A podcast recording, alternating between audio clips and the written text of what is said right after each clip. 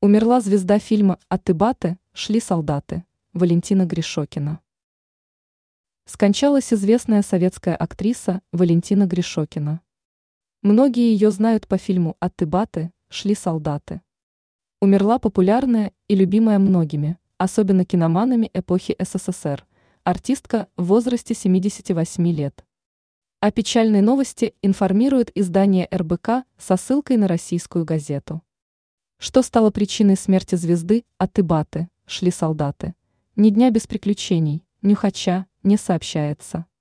Валентина Гришокина родилась в 1944 году в Ташкенте, окончила актерский факультет Киевского государственного института театрального искусства имени Карпенко-Карова, позже работала в киностудии имени Давженко.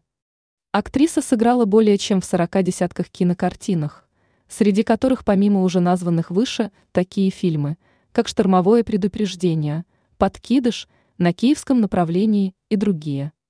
Также артистка озвучивала героев других кинолент, в том числе известных в свое время «Месть» и «Закон» и «Вождь Белое перо».